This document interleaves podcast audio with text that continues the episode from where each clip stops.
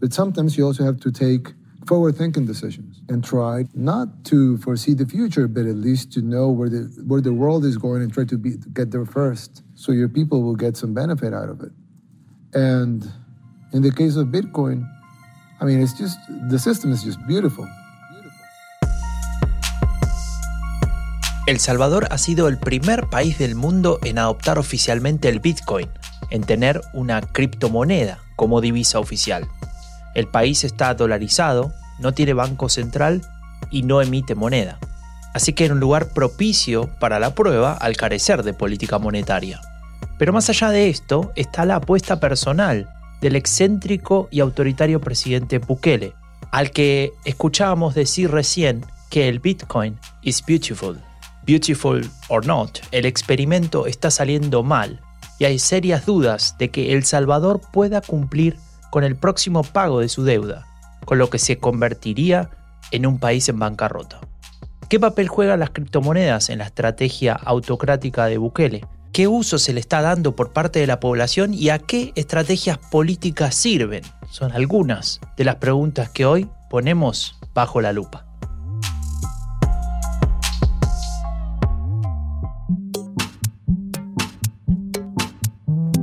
A veces hay que mirar dos veces. Hay que ser cuidadoso para no perderse ningún detalle. No queremos que nada importante pase desapercibido, especialmente si se trata de lo que nos interesa. Y en este podcast ponemos todo lo que nos interesa bajo la lupa. Un podcast de diálogo político, un proyecto de la Fundación Konrad Adenauer. Soy Franco de Ledone.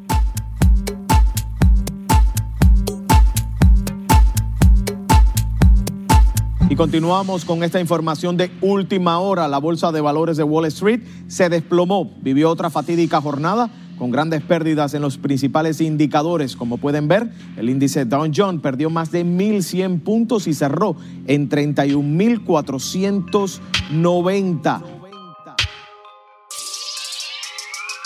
Con la caída de los mercados globales ocasionada por la incertidumbre que genera la guerra de Putin, más la inflación y el incremento en tasas de interés por parte de la Reserva Federal en Estados Unidos, el precio del Bitcoin se ha desplomado más del 50% desde sus máximos históricos.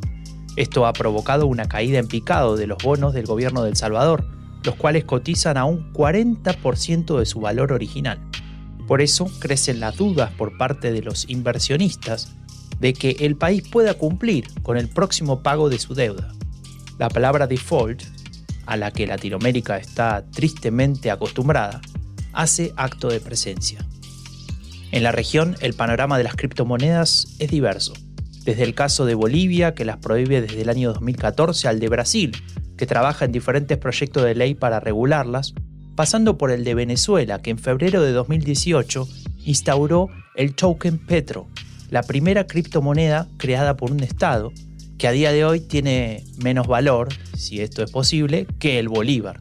En Argentina también hay proyectos en discusión sobre el tema, al mismo tiempo que entre la población aumenta el uso de divisas debido a la inflación y a los diferentes tipos cambiarios.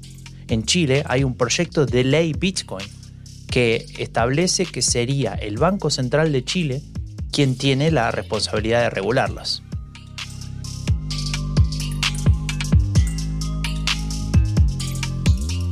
Para arrojar un poco de luz sobre este tema tan complejo y discutido, tenemos la suerte de contar con el politólogo salvadoreño Álvaro Bermúdez Valle, que se desempeña como docente e investigador de la maestría en política educativa de la Universidad Centroamericana José Simeón Cañas.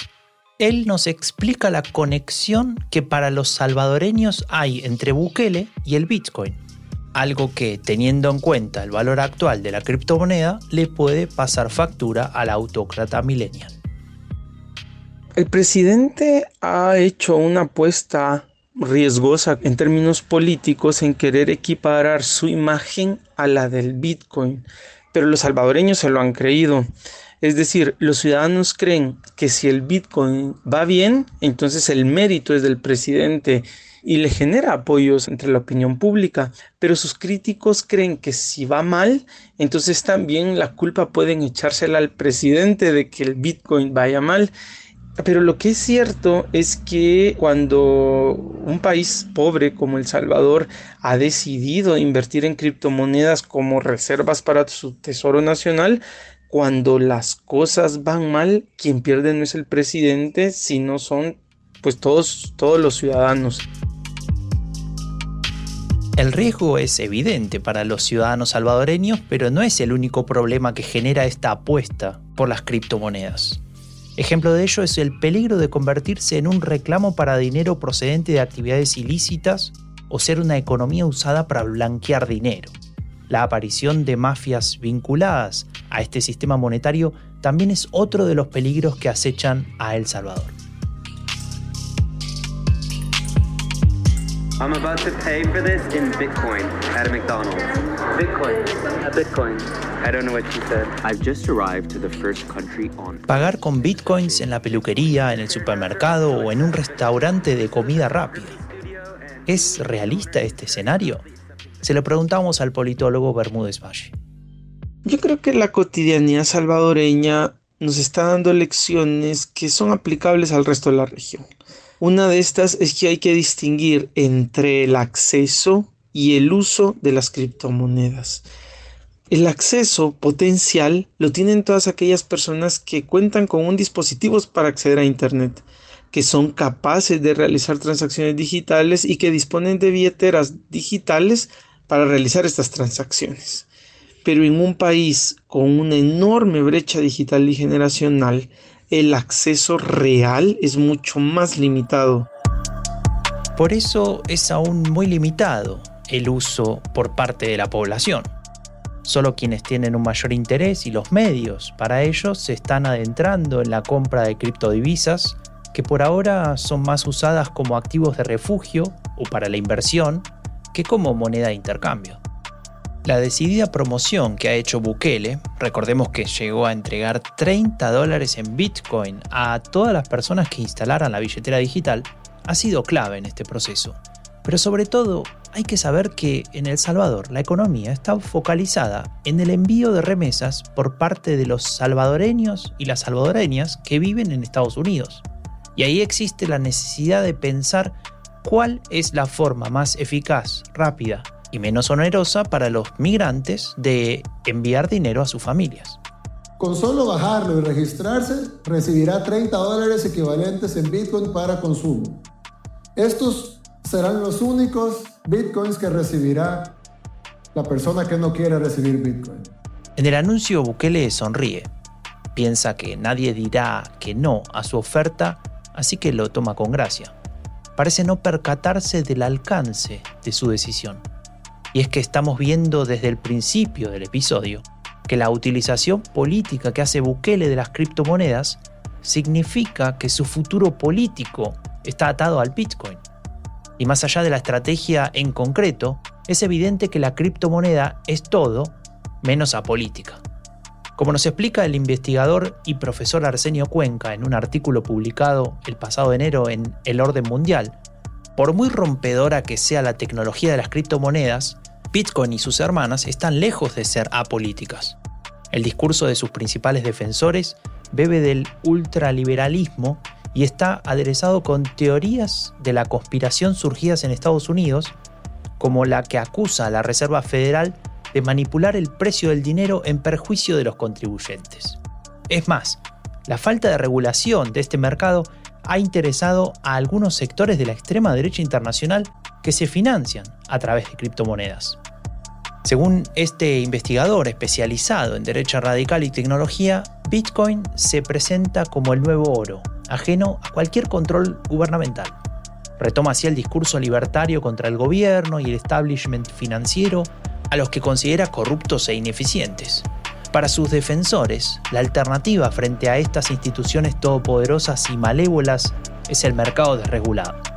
Detrás de ese libertarismo se esconde el discurso anti-establishment que la extrema derecha estadounidense lleva décadas defendiendo.